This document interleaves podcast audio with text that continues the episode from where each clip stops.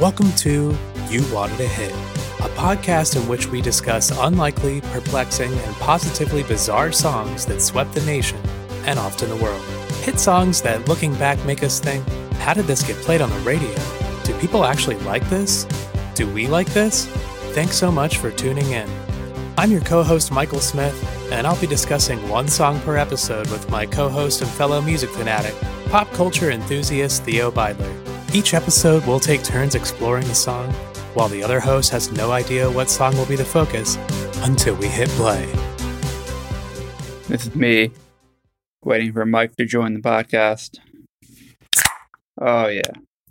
Opening up a sweet Sierra Nevada here. Pouring it into a nice glass. Getting ready for a recording session. Looking forward to this episode. It's 2023, first episode of the year. New year. Very excited. Uh, I know that we have a lot of new listeners in the last six weeks or so.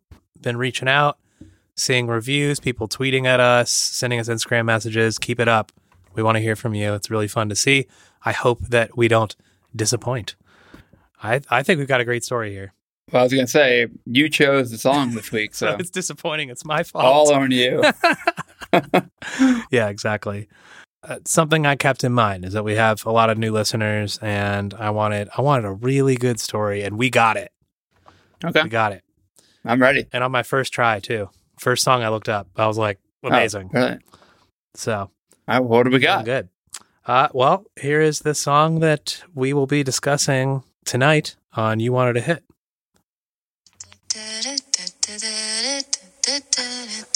Uh, yes. Mm. I gotta let it kick in. Yeah, you do.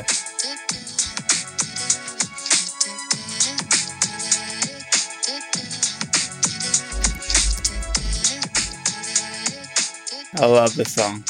I'm so Glad happy we're talking about this. This has been on the list for uh, for a long This time. This is on your radar for me. Oh yeah, because I love this song, but it makes no sense. It there should not be a hit. Well, we have quite the roller coaster here ahead of us. Let's go. I, I I know absolutely nothing about Geggy Tah, so I'm here for it. About what? Isn't their name Geggy Tah? No. Okay, never mind. who is who is Geggy Tah? I don't know. I want to know what you're thinking of Mm. now. No, you know. There's a band Geggy Tah has a song called "Whoever You Are," which is also a weird hit. It, I don't know if it was a hit, but it was somewhat popular. It needs to be on the list. You should you should cover it that is on the list. Yeah. I've com- conflating songs here. This song Bring us back. is Tom's Diner by Top Diner. by Suzanne Vega and DNA. Yes. It was released in 1990. Suzanne Vega is a folk rock singer who was born in 1959 in Santa Monica. But too. When she was a toddler, her family moved to New York City, where she grew up in Spanish Harlem, and went. Already, I know her family's cool because she was born in Santa Monica in the late fifties, and then moved to New York. Her parents are obviously just like uh, avant-garde theater people, or They- or some something in the media. I like. she it. has interesting parents. Uh, her mom was a computer engineer, like Mm. in the 60s. So, like the giant, See, would not have guessed the that. giant supercomputers. They lived in Spanish Harlem, and um, Suzanne went to a performing arts high school where she studied dance. Uh, and her mother, Pat, married the Puerto Rican critically acclaimed novelist and activist Ed Vega shortly after Suzanne was born. So Ed raised her as her father. So he's a super interesting guy. Uh, there's a lot online Okay. about him because he has a couple famous novels.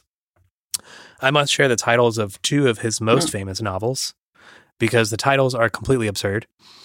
The first is No matter how much you promise to cook or pay the rent, you blew it because Bill Bailey ain't never coming home again. the other is The Lamentable Journey of Omaha Bigelow into the Impenetrable Loisaida Jungle. Okay, Yeah. So, like, sure. it seems like pretty heady stuff with tons of references and allusions to other things and multiple languages, different types of people. Seems really interesting. Um, but Suzanne did not know that Ed wasn't her biological father until she was nine years old. And in a 2016 feature in The Guardian about Suzanne, written by Andrew Anthony, Suzanne said, All kinds of issues came up, mostly of identity, because I was raised to be a proud half Puerto Rican girl, and I love my grandmother and aunt, and I've been to Puerto Rico, and I spoke Spanish and ate Puerto Rican food. And then suddenly I was told that I wasn't Puerto Rican. Mm. And she was growing up in Spanish Harlem. So, uh, interesting time in her life. She brings it up a lot in interviews. So, uh, I, I think It's like the reverse snow. yeah. yeah, it kind of is. Yeah. Uh, so it seems like it's been a big, that kind of traumatic experience has been a big part of her life, but also the influence from the way she grew up has been really important to her. Uh, she did meet her biological father in her 20s, and they remain close to this day, which is nice. Huh. Yeah. Uh, Suzanne attended Barnard College, which is a private all women's school in Manhattan that's now a sister school to Columbia University. While Yeah. she was there in the early 80s, she started singing and playing guitar in Greenwich Village. And she was part of folk legend Jack Hardy's songwriters group that met at Jazz Club Cornelia Street Cafe in Greenwich, which just closed, I think, last year. Uh, Jack put together compilation albums of local folk artists along with his zine, which was called Fast Folk. These compilations contain the first recordings of artists such as Lyle Lovett, Tracy Chapman, Shawn Colvin, John Gorka, and Michelle Shocked. Damn. Okay. Suzanne was featured on one of these compilations, and that led to her signing a deal with A&M Records. The Guardian piece I mentioned has a great description of what Suzanne was like when she first started releasing music.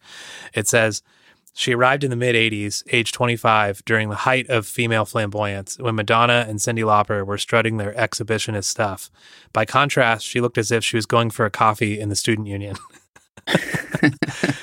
uh, she released her self titled debut album in 1985, and Suzanne found immediate success in the UK and was building an audience here in the US, especially after MTV put the song Marlene on the Wall into rotation. Uh, I wasn't familiar either. Even if I am It's interesting that she became popular in the UK 1st Mhm. Yeah. She strikes me as the UK artist. Yeah, the UK, uh, I feel like generally reacts well to American like folk artists, you know? Especially female. Like Yeah. this, this has like cranberry vibes to it. The For song sure. you're playing right now. Yeah, it's a good song. I like this. This rip looks like it's from VH1 Classic. I'm fighting things Oh, yeah. cannot see. I think it's called my destiny that I am changing. Marlena on the wall. So this success that she had on her first record led to collaborations with Philip Glass and uh-huh. also led to Suzanne lending a song to the soundtrack for the John Hughes film Pretty in Pink. Oh, And actually, Joe Jackson plays piano on that song. And Suzanne is generally credited with helping spark the folk rock revival of the 1980s. So, getting back to kind of the, you know, acoustic guitar storytelling sort of thing, I think very much as a reaction to new wave and glam rock and hair metal and just like all this like excess that was that was going on in pop music. sure. Um, her second album, Solitude Standing, followed in 1987. This is the album that really broke her in the US. It went platinum Great, great ear. and was yeah, and was showered with critical praise and Grammy nominations and it had Suzanne's biggest hit to date at the time called Luka, which is a song from the perspective of an abused child. It's a very uh, light topic. Yeah. It's very like uh, ooh, even the, the opening chords there sound very Joni Mitchell X. Yeah, I can Where see that. like- oh, I can But like the idea of a song about someone who's been abused as a child is there's a handful of Joni Mitchell songs of that nature. I was actually thinking Joni Mitchell a lot while I've been listening to Suzanne. I listened to a ton of Suzanne the last few days. A lot of good songs. I live on the second floor. I live upstairs from you. yeah, like a very much like a storytelling Yeah. style. This song's way poppier, but it's a jam, and the guitar tones are awesome. Kind of troublesome, kind of Yeah, it's way more produced sounding than last one. Well, she could prove herself on the first record, and then they gave her the recording budget she wanted. Um, the inspiration for Luka uh, is peculiar, especially for a hit song at the time. Uh, in a TV interview, Suzanne So it was a hit. It- Yeah, it was a, it was a top ten hit. Number three, Hot 100. No shit. This, this Yeah. it's like deserves an episode on its own. She did a TV interview in Europe, and she said, A few years ago, I used to see this group of children playing in front of my building, and there was one of them whose name was Luka, who seemed a little bit distinctive from the other children. I always remembered his name, and I always remembered his face, and I didn't know much about him, but he just seemed set apart from these other children I see playing. And his character is what I based the song Luka on. In the song, the boy Luka is an abused child. In real life, I don't think he was, but I think he was just a little bit different. So she's just kind of using that to she said somewhere else like i wanted to tell a story that doesn't get often told in pop music. The youtube comments for that video are rather intense. A lot of Sure. people found solace in the song over the years. Um, and she's she's mentioned that she actually frequently reads the comments on her on that song because it's inspiring to her and she likes to connect with people. So uh, the kid who plays luka in the video went on to play jackie aprile jr on the sopranos. Whoa. fun fact there Yeah. This album also contained a song that was presented in two versions, bookending the record. And this song is called Tom's Diner. Let's take a listen to the first version Oh. that it's the first track because there's two versions of the song on it. I Oh. am sitting in the morning at the diner on the corner. I am waiting at the counter for the man So this is track one coffee, and he on fills it only this album, Solitude Standing. I even argue, he is looking out the window at somebody coming in.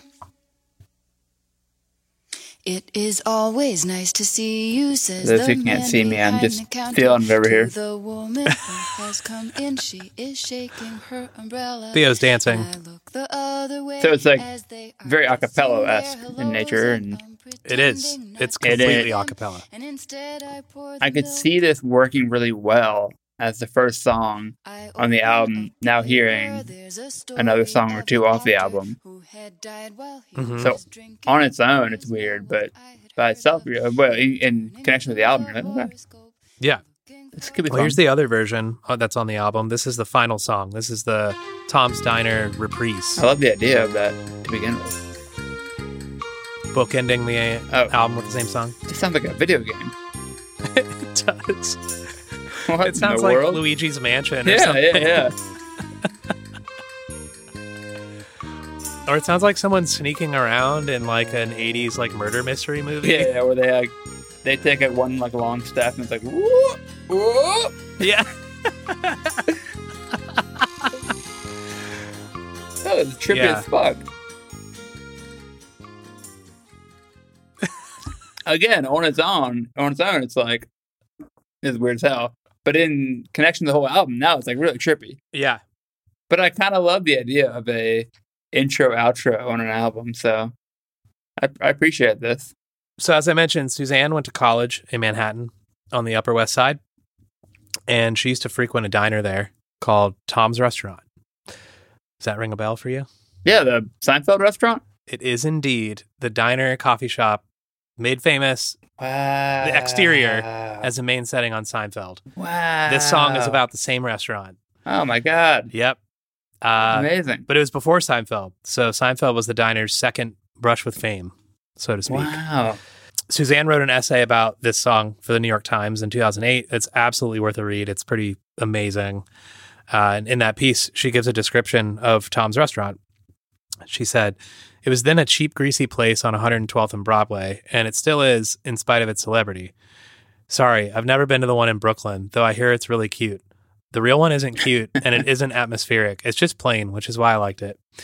And yes, it is the same one they used in the Seinfeld credits, the neon sign that says restaurant. I actually once saw Jerry Seinfeld there. I would hope so. In a separate Guardian piece, uh, separate than the one I talked about before, by Dave Simpson, that's just about the song. Suzanne paints a great picture of how the restaurant restaurant actually inspired the song. She said, I liked its ordinariness. It was the kind of place you'd find on any corner. One day I was in there mulling over a conversation I'd had with a photographer friend, Brian Rose, about romantic alienation. He told me he saw his life as if through a pane of glass. I came out of Tom's with the idea of writing a song about an alienated character who just sees things happening around him. I was walking down Broadway and the melody popped into my head. As anyone knows who's listened to the song, there's a lot of very specific references in the song. And this has actually inspired Suzanne's fans and music fanatics to dig deeper into the song. And it's kind of taken on this like mythical life, especially on the internet, like this world of its own based on the musings and like debate from fans and just talking about all the details. And it took on such a life that eventually fans figured out the specific day on which the song takes place What? November 18th, 1981. November 18th, 1981. Yep. And. Vega fans celebrate that day every year as Tom's Diner Day. The way they landed on this starts with the following lyrics I open up the paper. There's a story of an actor who had died while he was drinking. It was no one I had heard of. They took that lyric and figured out when when the Oh, song was was the whole thing. That's the whole lyric that led to this. So Brian Rose, who's the photographer friend who inspired the idea for the song, who was at Tom's with her, he wrote an article about the song a while ago saying that it was 1981 or 1982 when they were at the diner. Hmm. Well, let's talk briefly about actor William Holden. Are you familiar with William Holden? I'm familiar. So you might recognize him. Uh, he was one of the biggest movie stars of the 1950s. He's both an Oscar and Emmy Award winner and can be seen in such films as Sunset Boulevard, Sabrina, The Wild Bunch, and Network. He died in November 1981, and his body was discovered Monday, November 16th, 1981, having been in his California home for a week after he fell and fatally hit his head while drunk. Hmm. Uh, I didn't find anything about substance abuse issues. I was just trying to dig a little deeper. Uh, Yeah, but I mean, you you could go that way without sure, of course. substance abuse issues. Yeah, well, you'll see the headline. You would Mhm. think, you know, of course, it was sensationalized. Um, but I did read that he had recently been diagnosed with cancer, and that perhaps accelerated his drinking. Well, yeah, Um, mine too. the uh, the news broke Tuesday, November seventeenth, but the New York Post, which is one of the only New York papers with the funnies, which are mentioned in the song or comics Oh. that the narrator is seeking, that didn't report it until Wednesday, November eighteenth. And the horoscopes that the narrator in the song had to turn through were, in fact, right near the funnies in that issue. Alas, Damn. it didn't rain that day, as the lyrics suggest, when she wrote about it. So she was asked about this, and she said, Well, I actually wrote it on two separate mornings at Tom's. One of them could have also been in 1982. But either way, the song was indeed conceived after their breakfast on November 18th, 1981, as fans discovered. Wow. And I actually found photocopies of the post cover with the headline about Holden. And I found the horoscope, the funnies, and the weather, which are all mentioned in the song. Fuck yeah, dude. This is investigative journalism. Here's the here's the cover of the newspaper. Drunken fall killed Holden. He smashed his head on table, says Right. Very sensationalized. Well, it is the New York Post. Oh yeah, it's the it's basically a tabloid. So then Mhm. here's the funnies that she was talking about from the actual issue she was reading. Uh, what do we got here? We got uh am I gonna recognize any of these? Andy Capp. We know Andy Capp. Andy Capp from uh Yeah, the the spicy fries or whatever. uh, yeah, Mary Worth, Mama. B- Yeah, I guess, BC. uh, I always know liked BC. Oh, BC. Yeah, I know BC. And then Okay. here's the horoscope she mentions in the song, and she is actually a Cancer, so this would be her Oh, as am I. her horoscope. Better not daydream or loaf on the job. Work performance may be under Yeah, it's review. pretty- It's not remarkable. And then here's Well, hey, no, but it is remarkable because she wrote her hit song. uh, that's that true, day. she did. So good for her. And then here's the weather, which is funny because it's not raining, but she said that it was raining another day when she was at Tom's. Probably sunny, mid 50s, Yep, clear, high 30s, low 40s. Artistic liberty. those are all the things she was reading in that paper when she when she had the uh, idea for the song, which is pretty Very cool. I think that people found those. Suzanne goes on about more references in the song. She says the bells of the cathedral that she mentions are those of St. John the Divine, which is up the street. Uh, she used to have picnics there, uh, though she made up the bit about a woman fixing her stockings and she changed restaurant to diner to make it rhyme, though it is a diner. Can I interrupt you real quick? Sure. Uh, St. John the Divine hmm has one of the coolest sculptures of all time in front of it. Really? So if you are in New York ever, you listeners, uh, I highly recommend you go up there. It's near Columbia University. it is this like gargantuan globe depicting evil versus you know peace. And it's just like this weird. Let me find a picture of this thing. Cool. It is wild. Here we go. It is the peace fountain. Wow. Yeah, that's So really it's like cool. a globe and like a centaur fighting off. And there's like it's so intricate if you look at all of the details. she goes on, Suzanne, talking about the song. She kind of describes why it sounds the way it does. And she said, I imagine this song as some kind of French film background music, which totally makes sense the way she's singing. Played on a piano, but I don't play piano. So I recorded it a cappella and I didn't think much more about it after that. Just put it on the album. Uh, so clearly, the song in this form was not made famous from that album Clearly. aside from the million or so fans who heard it from buying the record. It was also popular with fans at her shows as she would start the song with it a cappella, start the set, singing the Oh, I song. love that. And she said that that's what would make the room stop talking and drinking and direct their attention directly to the stage. Oh, could you imagine? I know. Uh, yeah. She said she even did this at a gig in front of 10,000 people and it worked. Oh, I imagine. Fuck yeah. I love Um, it. She also mentioned in her New York Times essay that she had heard some people used it to test their speakers. Oh, that song in particular, uh, because of the sonic quality of of the song and the warmth of the human voice.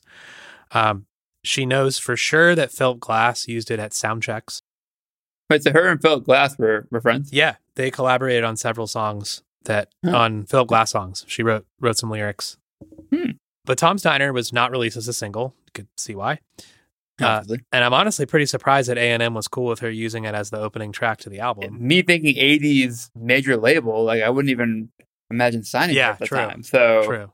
They must have just known like there's a think they niche trusted here. her vision. Let her do her thing. Yeah. Um, yeah. So yeah, and it wasn't in a TV show or a movie.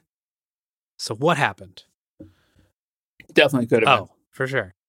Well, according to Suzanne, in 1990, uh, she and her band were backstage at the Arsenio Hall show when her manager told her that some boys calling themselves DNA in England, Bath to be specific, had taken Tom's Diner and put a dance track to it.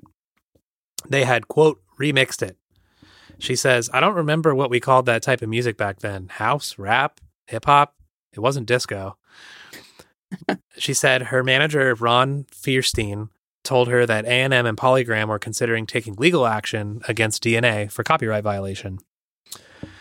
DNA is the name of the electronic music duo of Nick Batt and Neil Slateford. Uh, the track that she was being told about was called "Oh Suzanne!" exclamation point, and it was indeed the Tom's Diner a cappella vocal from her album, overlaid onto a beat taken from Uh, this hit I song from Turn 1989. this on. The original version just like screams to Mhm. be remade in some dance which version. wasn't really a thing people did at that time. It was not very Right. common. Uh, th- this coming from me in 2023 feeling that way, but another song. Yeah. What? What this song so they took the the drum beat, that beat, and put it behind. Oh behind. wow! Wow! God damn it! People are so much more creative than I am. I would never hear the song and think like, let's take this beat and put it behind a Susan Vega song. So yeah, that's British R and B band Soul II Soul. The song is Back to Life. I'm just gonna feel it. That I'm. it is a great song. It's a great, Great song. Add to your playlists. Um, I feel like that's a good one to just sneak into a party playlist. Oh hell yeah! I forgot about this song. In yet another Guardian piece from 2012, Soul II Soul member Jazzy B had this to say about that beat in particular. He said, We weren't trying to follow any trend or fit in any category. We were just doing our own thing. The shuffling beats were a cross between reggae and what was to become known as hip hop, break beats, and electronic sounds. He and Neil were Wait, wait, wait, when did Back to Life come out? 1989. Okay, So- so, a year, so- a year before. Yes. So the the original Tom's Diner hit. came out in 1987. Back to Life Sure, came out okay. in 1989, and then this song was made in 1990. Still It is. impressive. Okay. Um, so Nick Batt from DNA said they made this song when he was 22. He and Neil were making music together, and one day Neil brought in Tom's Diner and said, "I reckon we can stick a beat under this." Nick came up with a new bass line, strings, and piano over the Soul II Soul beat. He said in those days it was impossible to get a whole song into a sampler, so they spent their evenings and weekends for some time chopping up Suzanne's song into little bits and sampling it piece by piece to piece together the whole song over this beat. Wow. Bill, the other half of DNA, said it was obvious for them to sample the song. He said if we hadn't done it, someone else would have because the rhythm was already there in the song. It's a sort of it's sort of true that if you take any hip hop rhythm and you sing da da da da da da da da over it, it works. It really does every time. sing Tom's Diner to almost any hip hop song. Try it. oh, we definitely Should should. we? I'm just gonna do it for every every famous hip hop beat with Tom's Diner on top of it. We should maybe at the end of this episode, not right, not tonight, but like we should both try to sing the song over top of our favorite hip hop song. Yes, record it Uh, that's that's and add to the end of this episode. that's going to be for the members only content. so DNA tried to license the sample from A&M and do it the right way. And A&M never responded. So they pressed it onto a 12-inch themselves and sold copies at their local record store. It was selling well, so they sent it to their friend who was a record store sales rep in London. Nick went away for the weekend and came back to his answering machine full of people from record stores asking for the record. Suddenly, everyone in the UK was talking about this track, and so much that BBC Radio 1 played the song and they broke their policy of never playing bootlegs because so many people had requested it. Wow. The track went to number two on BBC Radio 1, Oh shit. and they were only kept off because off of number one because Vanilla Ice's Ninja Rap from Teenage Mutant Ninja Turtles 2 Secret of the Ooze was at number one. well, fair, fair, fair. That's amazing. But of course, that's when A&M got wind of what was going on. Yeah, that'll happen. And turns out Suzanne typically does not like covers or different versions of her songs. Okay. Though she did really like the Lemonheads cover of Luka, which started as a joke because the Lemonheads were so sick of hearing it in the van on the radio. And then they enjoyed playing it live so much that they ended up recording it. And they made a music video too. And the story goes that they ran into Suzanne at a diner eating breakfast. and she told them how much she loved their cover. Oh, this is already so much better. Not better. Yeah. It's just different. It's cool. different. It's, it's very rad. Sounds like the replacements. Yeah, definitely. Yeah, it's funny because they ended up d- taking it seriously and making a great cover. So she does like that one. To me, this sounds like way more of a bullying, suicidal type song. Like Mhm. when you think of like that topic, you're like, yeah, you think of like Blink-182 Adam song or something like that. It's like Or this is way more, yeah, or Jeremy. Like is way more Yeah. in that vein than her version was originally. He sounds way more sad. Hers is a little snappy. I guess so. But digressions aside, Suzanne expected the worst when she heard about Oh Suzanne. So she just heard about it. She hasn't heard the So song. A and M, yeah, had told her about it. she hasn't it. heard the greatness yet. Yeah, and she first heard about it backstage of the Arsenio Hall show. So A and M told Suzanne that they're going to take legal action, and she said, "Well, before you do that, let's hear it." And she expected it full on to be a parody or a bastardization, but she heard it and she was into it right away. Well, how could she? and she be? convinced A and M that they need to release it as an official single. And this is three years after the album came out, and she's on to the next re- record. She's on Arsenio Hall playing a different record. Um, so she, well, yeah, she loved it. She appreciated that they kept the sound of her voice and all the lyrics. Oh, can you imagine? Ah, this is so U.S. major label. It's one thing if you hear someone taking your sample or taking your entire song essentially and being like, "Yo, we need to sue that person, Yeah. cease and desist." yeah, It's another thing if they already have a number two in Right, Europe. exactly. Like, the song is clearly Yes. doing well. Yeah. Why wouldn't you run I, with it? I don't know. Uh, it's well, I do know. Uh, They're just first thing they think is we feel threatened. How do we make money off it right this second? And she's like, hold up, hold up. One, We I think it's a lot of money off also that that whole defensive mindset of like, well, if we sue this person, other people won't do it, which isn't true. That's not right. Yeah. we we've learned many times now. She loved their version. She really appreciated they kept the sound of her voice and all the lyrics, and it was still essentially the same song, just a different way of telling the story musically. They did leave the end of the song off, which she asked them about, and they said it just felt weird musically. so she let that go. Um, she also loved the track because it didn't sound too produced and she thought it felt authentic. She said, It was obvious that these boys were not slick hi fi wizards. The sound was boomy and the arrangement was repetitive, but the raw energy of the idea jumped out right away. These were not boys with means and money. I liked that I had kindled their imagination. Fuck yeah. Wait, is the end of the song consequential to the original song? I've never heard the original, so I don't know what the end is. I also couldn't tell you the end of the Yeah, they leave off the finish my coffee and catch the train. And they had already been chopping up this song for weeks, trying to get it into the sampler. Wow. So it is actually consequential to the song, I Yeah. think. Uh, it's ending the story. Instead, they end with uh, "I'm thinking about the sound of your voice." So that's kind of cool too. Yeah, definitely. Man, Speaking of coffee shops, how can we not mention our friends at Dark Matter Coffee, who make excellent, intellectually honest coffee in Chicago, Illinois? We have a coupon code for you Wanted a Hit Cast. That's Wanted a Hit Cast, all one word. It'll get you free shipping at darkmattercoffee.com.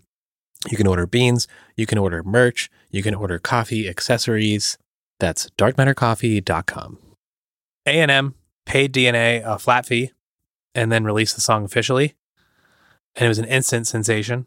First thing I thought of when I saw that A&M paid DNA a flat fee was like, man, they missed out on a lot of money. yeah, a hundred percent. But I, I guess the other option is being sued. True. so Oh yeah, you take what you can get. Yeah. You're like, okay, cool. I'll, I'll And from what I've read- grand, rather than you suing me. They just seem chuffed that it was a hit. Like they they just seem genuinely excited about it, uh, and still feel that way. Um, they did make a music video for this version because the original didn't have a music video. So let's check that out. It's very 90s, but it's cool. Very nineties. Yeah. Oh yeah. Yeah, with the dancers in black and white and then the dancers in silhouettes in color. Yeah. Definitely. And then there's just like a random bird. Okay, Yeah. I Uh, like that. a hawk or a falcon. And the there's some like diner references here. Okay. Yeah, they're like playing drums on a coffee machine, and there's a there's uh those little table talk jukeboxes. What's the eagle hawk thing all about? I'm not sure. It's like a it's a bald eagle. It's like an American theme going on. Is I, it a bald eagle? I think it might be. It is interesting that Suzanne is on the video and neither is DNA. That is interesting. They just said they had to have a video.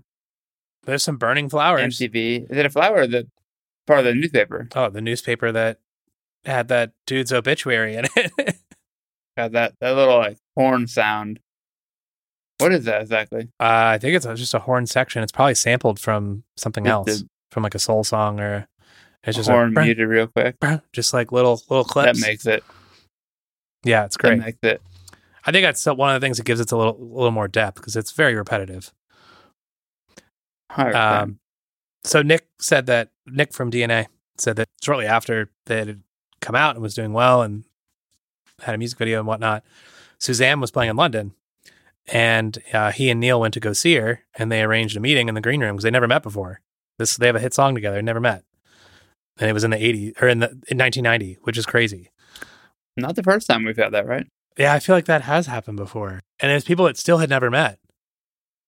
Well, I, I know that Snow. can't remember what it was. Snow again. Snow and Daddy Yankee never met on that. Uh, There's another collab Yeah. where they, I think they still haven't met to this day. so they went to go meet her at the show, and Nick said that she opened the show with Tom's Diner a cappella, and it just like blew their minds to hear it, and they were terrified to meet her. and then Suzanne said she's backstage, and someone yelled, "The DNA boys are here!" And she looked up and she said, and I saw like their manager and their accountant, and I was like, "Well, bring them in."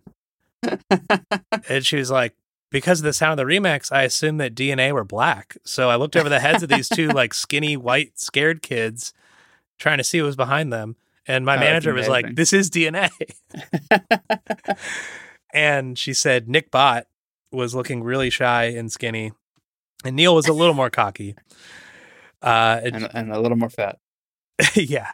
And she said uh she said it basically that it was crazy to her because she's this folk rock singer who came up in Greenwich Village and writing poetry and uh dance clubs and R&B stations are playing her song.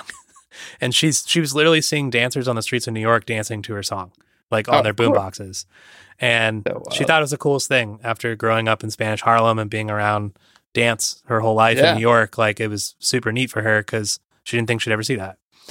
Yeah, cool. And she said that like the icing on the cake was getting a plaque for having one of the most played songs on R&B radio. And she said she cherishes it to this day. oh wow, Yeah. amazing. So then many singers, musicians, and DJs started making new versions of Tom's Diner and sending them to Suzanne in the mail. And she loved so many of them that she released an album called Tom's Album, which featured all of her versions plus her favorite covers and remixes that had been sent to her from around the world. Uh, and A&M was dumbfounded by this because they were like, oh, you're going to put out an album of all the same song? And she was like, no, this is cool. We have to do it. and she said people thought it was a bootleg and they would tell her about it. Like, hey, do you know about this? And she'd be like, yeah, I made that, which is pretty neat. yeah. Uh, so, yeah, this version of Tom's Diner was a sensation in North America and Europe. It topped the charts in Germany, Greece, Austria, and Switzerland. It reached number two in the UK and Ireland. Where do you think it placed on the Hot 100? In I mean, her other song got number three. Yeah, it did. that right? I'm gonna go seven. You're close. It was five. Yep. Ooh, okay. Uh, tight competition. Um, except the number one song is odd, and I was actually thinking of adding it to my list. No. Uh, it's Stevie B because I love you. That In parentheses, the Postman song. That sounds very familiar. I'm gonna shoot this over to you.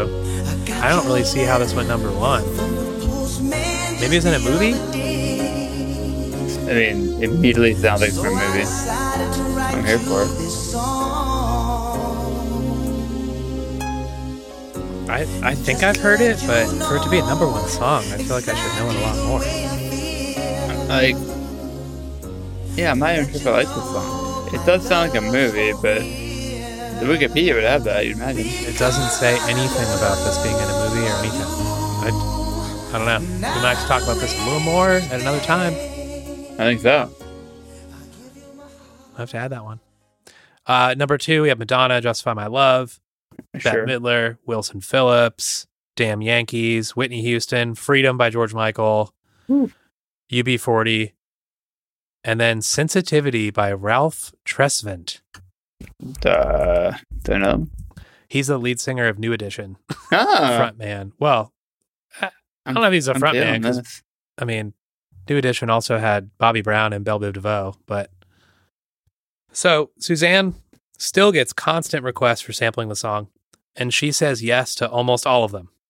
Tell me Moby did I it. don't think so. I didn't see Moby anywhere. Um, she says that one day she might put out some sequels to Tom's album that has all these different remixes and versions. But she did say that the legal aspect was a nightmare. She doesn't know if she wants to do that again. Can I find Tom's album on Spotify? yeah, it's still up everywhere. Yeah, it's Oh, really cool. that? Yeah. Uh, and it also has two more collaborations with DNA on there. Oh, Yeah. hell yeah. Um, I gotta say, I don't think I've seen a song on this podcast that's been more sampled than Tom's Diner. Like the list is insane.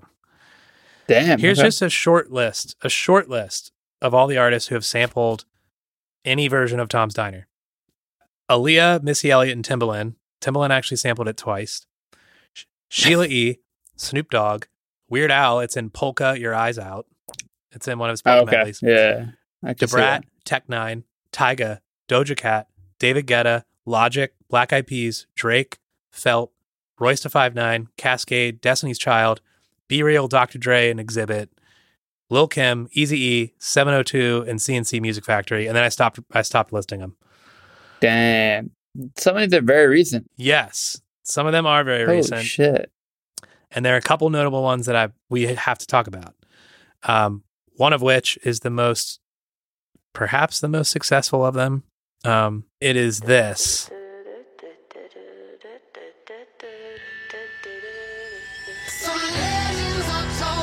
Fall Out Boy's 2014 top 10 hit Centuries, Oh, wow. Yeah. which I'm sure you know. Oh, yeah. The beginning of the song is straight up out of Tom Diner. Why? I very much dislike this song. Oh, it's so quick. It is You don't like this song? not really.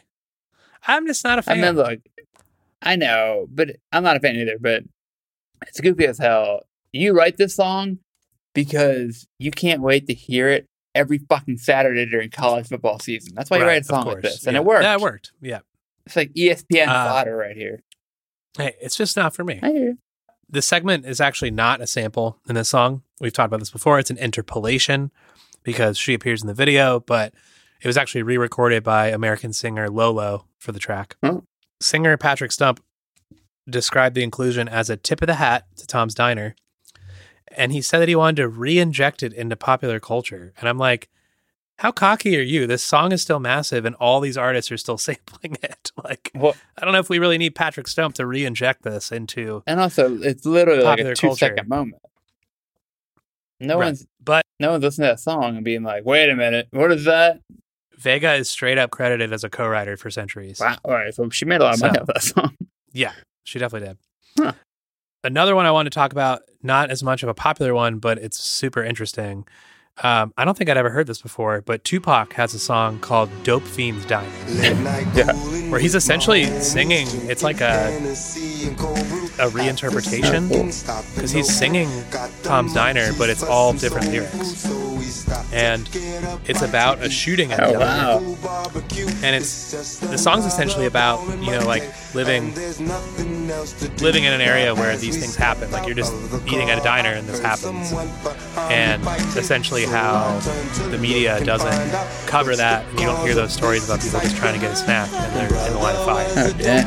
Um, so like basically just like the plight of real life people and he recorded it a couple different times and i think he might have performed it live but it didn't come out the real studio version didn't come out until 2007 Oh on wow. a collection Best of Tupac Life. Damn, that's cool. Another one, which is uh, just has to be talked about. REM covered this song live, What? And it had, it's Michael Stipe singing it a cappella and Mike Mills beatboxing. Uh, I um, cannot wait. REM, bingo hand job. Tom's Diner. Yeah. So REM in Oh, that's the a 91. Okay.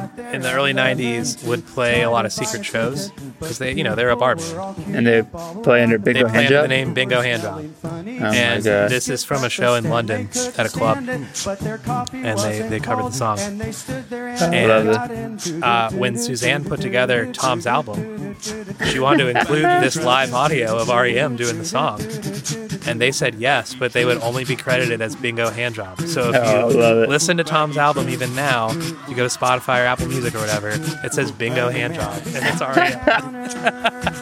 That's amazing. It's I, I think it's hilarious. It's great. I'm surprised that she was like I mean, she's like it's REM, one of the biggest bands on the planet at the Yeah. time. Especially in the folk rock space and her space. Yeah, yeah. Like, how mad can she get? And they also had a great sense of humor.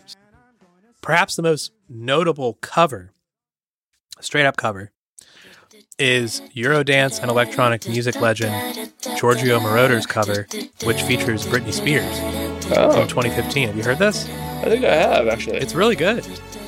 it sounds very familiar. So this video is, uh, I appreciate that they got the the eagle back in there, and it's very similar to the old video, but the, these answers are definitely different. Obviously, Mhm. Britney's a part of it. It looks almost like fake. It does look like a fan video, but I it's have not heard video. this one. It's pretty cool. It's a great cover. And Britney's kind of perfect. Britney's kind of perfect for that song because her voice kind of sounds a little robotic and it's like a very electronic cover. Yeah, it's a little more like techno esque. So this song clearly has a formidable legacy considering how much it's still influencing music directly today. I mean, just so many songs sampling it, people inspired by it. The song is also credited as one of the first trip hop songs to permeate the mainstream. For those unfamiliar, trip hop is a genre that originated in the early 90s in the UK, especially Bristol. It's a psychedelic fusion of hip hop and electronica with slow tempos and an atmospheric sound. It's often incorporating elements of jazz, soul, funk, reggae, dub, R&B, and other forms of electronic music. For reference, some notable trip hop artists are Massive Attack, Portishead, DJ Shadow, Sneaker Pimps, Thievery Corporation. So it's those slow, huge beats that are like straight out of hip hop with, you know, ethereal, psychedelic instrumentation. And a lot of times a female vocalist.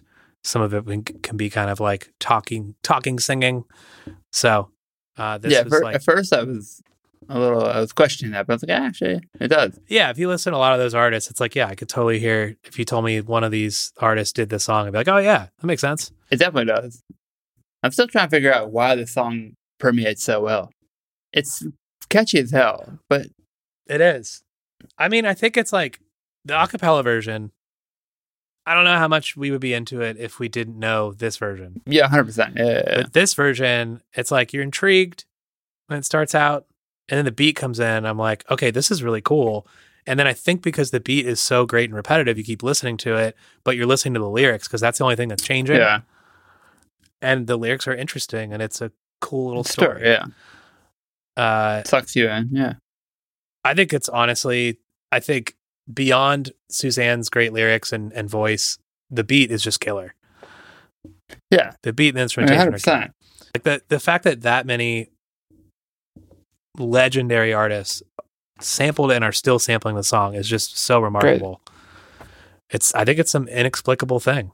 I I really like this quotation from a 2015 article in The Verge that was written by Jamieson Cox. Uh, it's about the song, and Cox says, "Tom's Diner is over 30 years old, but it's built out of parts that are timeless. They're the lyrics, which read like the sort of observational, creative nonfiction you see threaded through your Twitter timeline every day. Like a man walks into a diner for coffee and gets caught up in watching the people around him. He reads a newspaper and gets lost in a thicket of fond memory before leaving to catch a train. There's the song's close mic'd a cappella intimacy with Suzanne Vega's warm voice ripping at the edges like she's singing right into the lid of a MacBook. There's the melody tossed wordless into the song's outro like an afterthought and denied a resolution. A melody that's since sliced its way through three decades of music, always stepping out of the diner with a cloudy head. Like that's just how you feel when you listen to it. Like I think that captures the essence so much. I love the, uh, the MacBook comment. It is true. Yeah. It sounds like great recording. It is very yeah, like she's like right tingy. She's like right there singing. Yeah. it. I'm two inches away from the mic right now. However, there is an even more fascinating and fantastically notable part of the legacy of this song. And it's kind of like a second part to the story, or third part to the story, rather. I mentioned before that when the original came out in 1987, some audiophiles use the track to test speaker systems for clarity. In a 2008 Mental Floss article by Chris Higgins, it states that the song was considered a good, warm recording of a human voice, something that could reveal flaws in an audio setup. I also mentioned German engineer Karlheinz Brandenburg. Well, he's back, baby. Karlheinz is back. He was working on an audio compression system that could shrink audio files to a fraction of the size of what was currently available without losing noticeable quality in the sound. It was done by eliminating the least essential elements of the music and essentially tricking the human ear into believing that they're there. He was working at the Fraunhofer Society in Germany, and he picked this song as it would be extra noticeable how much quality was lost when compressing it, and the voice was so warm that he felt like it would be challenging and would put his test to the limit. Huh.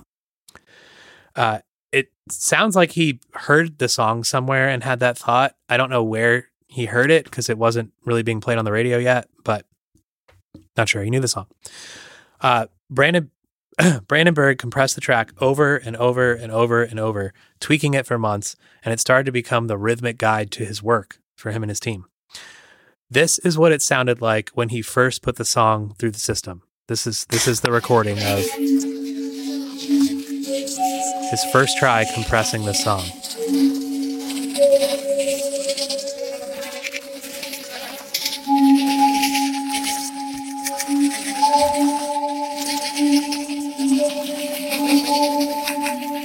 I love it.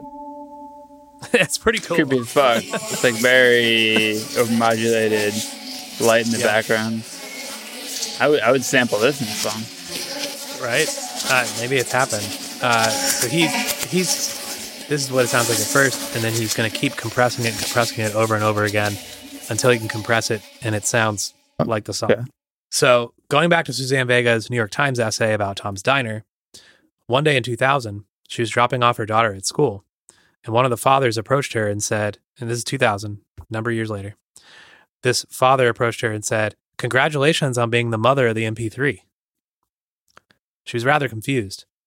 The man said he had read an article in a business magazine that said she was the mother of the MP3 because her song was used to develop the technology, and it was the first song ever successfully converted to MP3. Holy shit! Right? I just gave myself goosebumps. Wow. when you were telling it earlier, I was like, "Wow, did this song become like the the start of Spotify?" And it kind of does. kind of Holy does. shit! So she checked out the art. She went searching for the article. She didn't know about this. And the article was called Ich bin ein Paradigm Shifter. The MP3 format is a product of Suzanne Vega's voice and this man's ears. And she didn't know about this. Whoa! Now it's a famous story. But at the time, Suzanne had never heard this despite it being having been years since the format was created with her song. However, 2000 was right about the time that MP3 technology was available to the public. I mean, it wasn't possible to make or listen to MP3s for general public until that time. Damn. She was so thrilled that she visited Brandenburg at the Fraunhofer Society in Germany. and um, she ended up being on a panel with him about the MP3. And the funny thing is that I wouldn't say it got heated, but it sounded like they had a little bit of a contentious moment during the panel.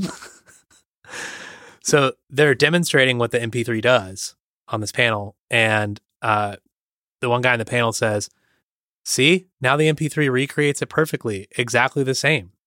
And she says, Actually, to my ears, it sounds like there's a little more high end in the MP3 version. It doesn't sound as warm as the original. Maybe a tiny bit of bit of bottom end is lost. and he looks at her and he says, No, Miss Vega, it's exactly the same. And she says, Everybody knows that an MP3 compresses the sound and therefore loses some of the warmth. That's why some people collect vinyl. and then she said, I suddenly caught myself realizing who I was speaking to in front of a room full of German media. And then she says that she'd been reading about MP3s.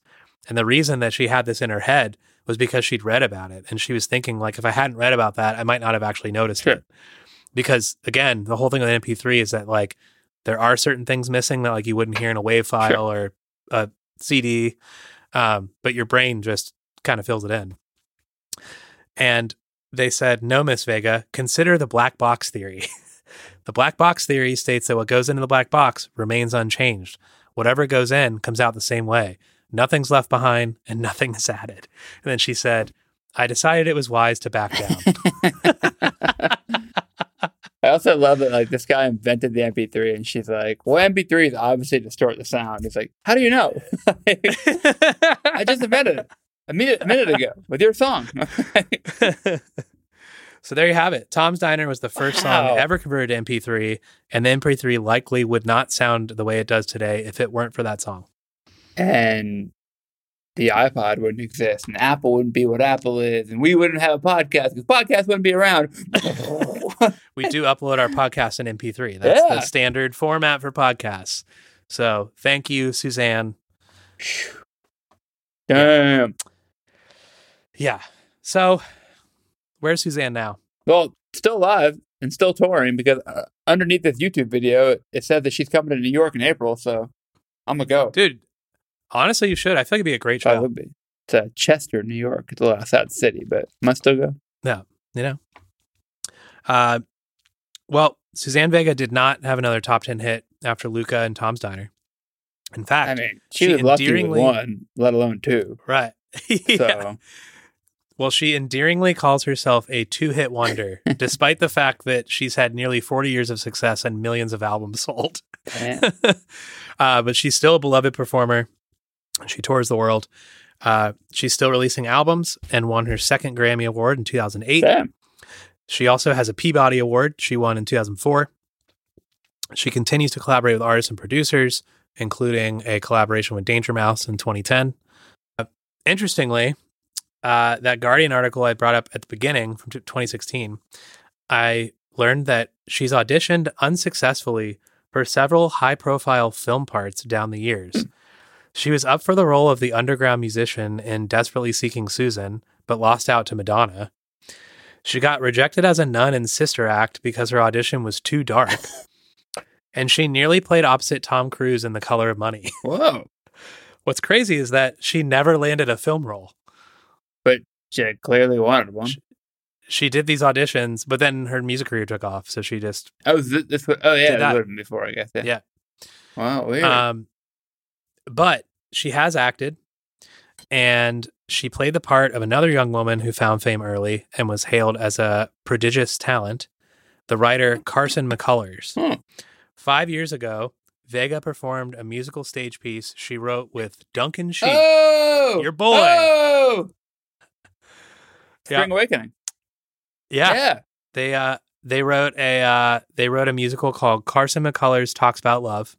Wow. portraying the alcoholic disabled writer with her endlessly complex bisexual romantic interest and embittered literary rivalries. Sounds great. Wow. Interesting. I'd love Okay, to see don't, it. I don't know that one. Okay. Uh, they they did tour it. It was a it was a whole thing, and she played she played the main role. Damn. Yep. As for DNA, as well as Tom's Diner, the duo remixed two other Suzanne Vega tracks: "Rusted Pipe" in 1991 and a radio mix of the song "Rosemary" in 2000. Uh, they took some time off. They reappeared with a remix of Canadian world and new age singer songwriter Loreena McKennitt's track "The Mummers Dance." Which reached number one on the Billboard Hot 100 in 1997. Okay, I got a lot of questions. because at the Philadelphia, the Mummers, Mummers Parade, is a big thing that we do on New Year's Day. Oh, So there has Really? to be a connection here. what it, what is it? What is the Mummers Parade? The Mummers Parade, uh, this is going to sound very uh, weird to people. Uh, and uh, if you know anything about Philadelphia, we you know that we love throwing batteries at Santa Claus. But the Mummers Parade is a day on New Year's Day when all of the bros and the, the policemen and firefighters of Philadelphia uh, they dress up in elaborate costumes. They put makeup on, they feathers, and they dance around the street What? in fancy outfits and play little jazz songs. And everyone relishes in their glory. Yeah, that's the truth. That's the true thing. If you look up Mummers Parade, uh, Wow, I never knew no, about it's this. amazing. Uh, so the uh, I don't know the like, derivation of the mummers originally, but it might have. Here, I'm gonna send you a picture. Some, some photos here. Oh, It's crazy. This is And incredible. these are bros that are doing this. yeah, these are cops. Yeah, and they spend the whole year making these costumes. What? That's wild. So these like guys in these hyper masculine jobs, just like putting on makeup and dresses and You'd never, frills you'd never and expect it. sequins. Wow. So, what's the song called? It's called The Mummers Dance, and it hit number one. And I think there's another one I'm going to be adding to the list. Do you recognize it? The song? Yeah. I do kind of. She might have been in the pyramids. You got it. Yeah. This song is on Pure Moods 2. It's the opening track. Yeah. Yep. It's a weird song to be a hit. And also another like kind of she does like some Celtic folk and like Irish music. So it's like another unexpected folk singer who got the DNA treatment and had a huge hit. It's just crazy. Fucking wild. These guys had two top 10 Hot 100 hits, which is crazy. Wild. Uh, and then they also remixed tracks for Kylie Minogue and Vanessa Williams in the 90s Oh, wow. but they're no longer making music together. Uh, it appears they're still friends, but Nate Batt is a producer and sound engineer, and he worked extensively with Goldfrapp on three of their albums, receiving an Ivor Novello Award for co-writing the song "Strict Machine," a Goldfrapp song. Huh. And he now runs a music tech podcast called Sonic State. So check out Sonic State. Yeah, I haven't listened to sure. it, but Neil Slateford, the other half of DNA, co found Lovehoney, which is not a band. It is a British company that sells sex toys, lingerie, and erotic gifts on the internet. Wow. Their tagline is the sexual happiness people. Uh, They have sales in upward of 16 million a year holy shit. and are the official licensor of 50 Shades of Grey sex Oh toys. my They are the exclusive God. company for 50 Shades of Grey sex toys. Holy shit. Another example of someone we've talked about that has made far more money in their non music career. Yes, Holy and we also shit. talked about the the singer of Rammstein Oh, who yeah, makes sex yeah, toys yeah. now and makes pornography Oh my that God. he stars in. Um, yeah, and that's literally the last note I have about this song. I mic drop moment there. Holy shit. yeah, what a story, right? What a story. Started off Yeah. with a I but had the artist completely wrong and now I'm I'm I've learned a lot and I'm flabbergasted all around. Wow. Now you got to go see Suzanne Vega in April. I might I might go. That'd be awesome. I bet she I hope she still opens with this song. Uh, that would be amazing if she's just always been doing that. I know she still sings it. The cool thing too is she could open with this song a cappella and then close with the, The you know, the version we instrumental? all know. The reprise, And it would still and then with do the and then do the so. DNA version in the middle of the set. Yeah. Sure, why not? I mean, she had a whole album where it was just a song. So, um, well, I would be remiss not to open up the old mailbag. It's been a couple episodes. Oh yeah, we have been. There's a big one, perhaps our biggest miss that we've had. I mean, I mean Ah, that we know of. it's the one we've heard the most about. That we, that we know I've of. yeah. gotten a number of messages about that. I've got text messages. We have a message on Twitter. I think we got an Instagram message too. Maybe an email. I at least three of those channels. Uh, during the last episode, uh, do they know it's Christmas? We were talking about the supergroup Band Aid who recorded that song, and we were comparing it to the group that made "We Are the World," USA for Africa and a lot of the folks in We Are the World have passed away. And we were like, oh my God, I think everybody in Band Aid is still alive. Well, one of the main people in that song is George Michael. Uh, he's not alive. I don't know how we missed that. I almost mentioned it earlier because George Yeah, Michael came up. holidays. We were drunk. Uh, you know, yeah. Hey, uh, I don't know how we missed that. Uh, no disrespect to George. George is great. Uh, we just missed it somehow, uh, probably because no, they're. only respect. We we thought he was still alive. We are Right? still uh, honoring his legacy. Yeah, he sounds great in that song. He's one of the best parts of the song, um, Yeah. if not the best part of the song. So yeah, no disrespect to George.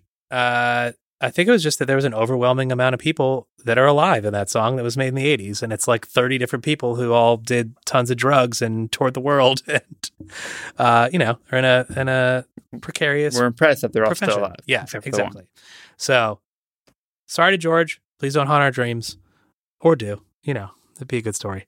Um, I, I did hear from somebody on Twitter uh, who said that they remembered that George Michael uh, was dead uh, right away because uh, he died December 26th. and this person had sung last Christmas on Christmas Eve at a karaoke bar, and then he died two days later. and they've been feeling bad about it ever since. I know. Sure, it wasn't their fault, but Talk about haunting. yeah, I'd say So- so. But speaking of history, I love this song. I love this story. Um, This is Suzanne great. Vega seems fun. super cool. I love reading all of her writing, and all of her interviews are great. Again, highly recommend the New York Times essay she wrote about this song. It's fascinating. Um, and the DNA guys are doing well uh, in their respective professions. Love it. and now the episode ends with both Mike and I singing our favorite hip hop songs to the beat of the song. Does it work over the whisper Oh, good. Try it out. I'm hearing it in my head, and it definitely, Definitely does. That's a wrap on this episode of You Wanted a Hit. Thanks for listening. We hope you enjoyed it. Good luck getting that song out of your head. Please remember to subscribe so you know when the next episode is out. And if you listen on Apple, write a review, but only if it's nice.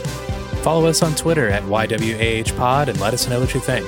Or tell us what we missed by sending us an email at ywahpod at gmail.com. And lastly, share with a friend if you had a good time. This podcast was researched, produced, recorded, and edited by me and Theo Beidler, and our theme music is by Air Doctor. We'll see you next time.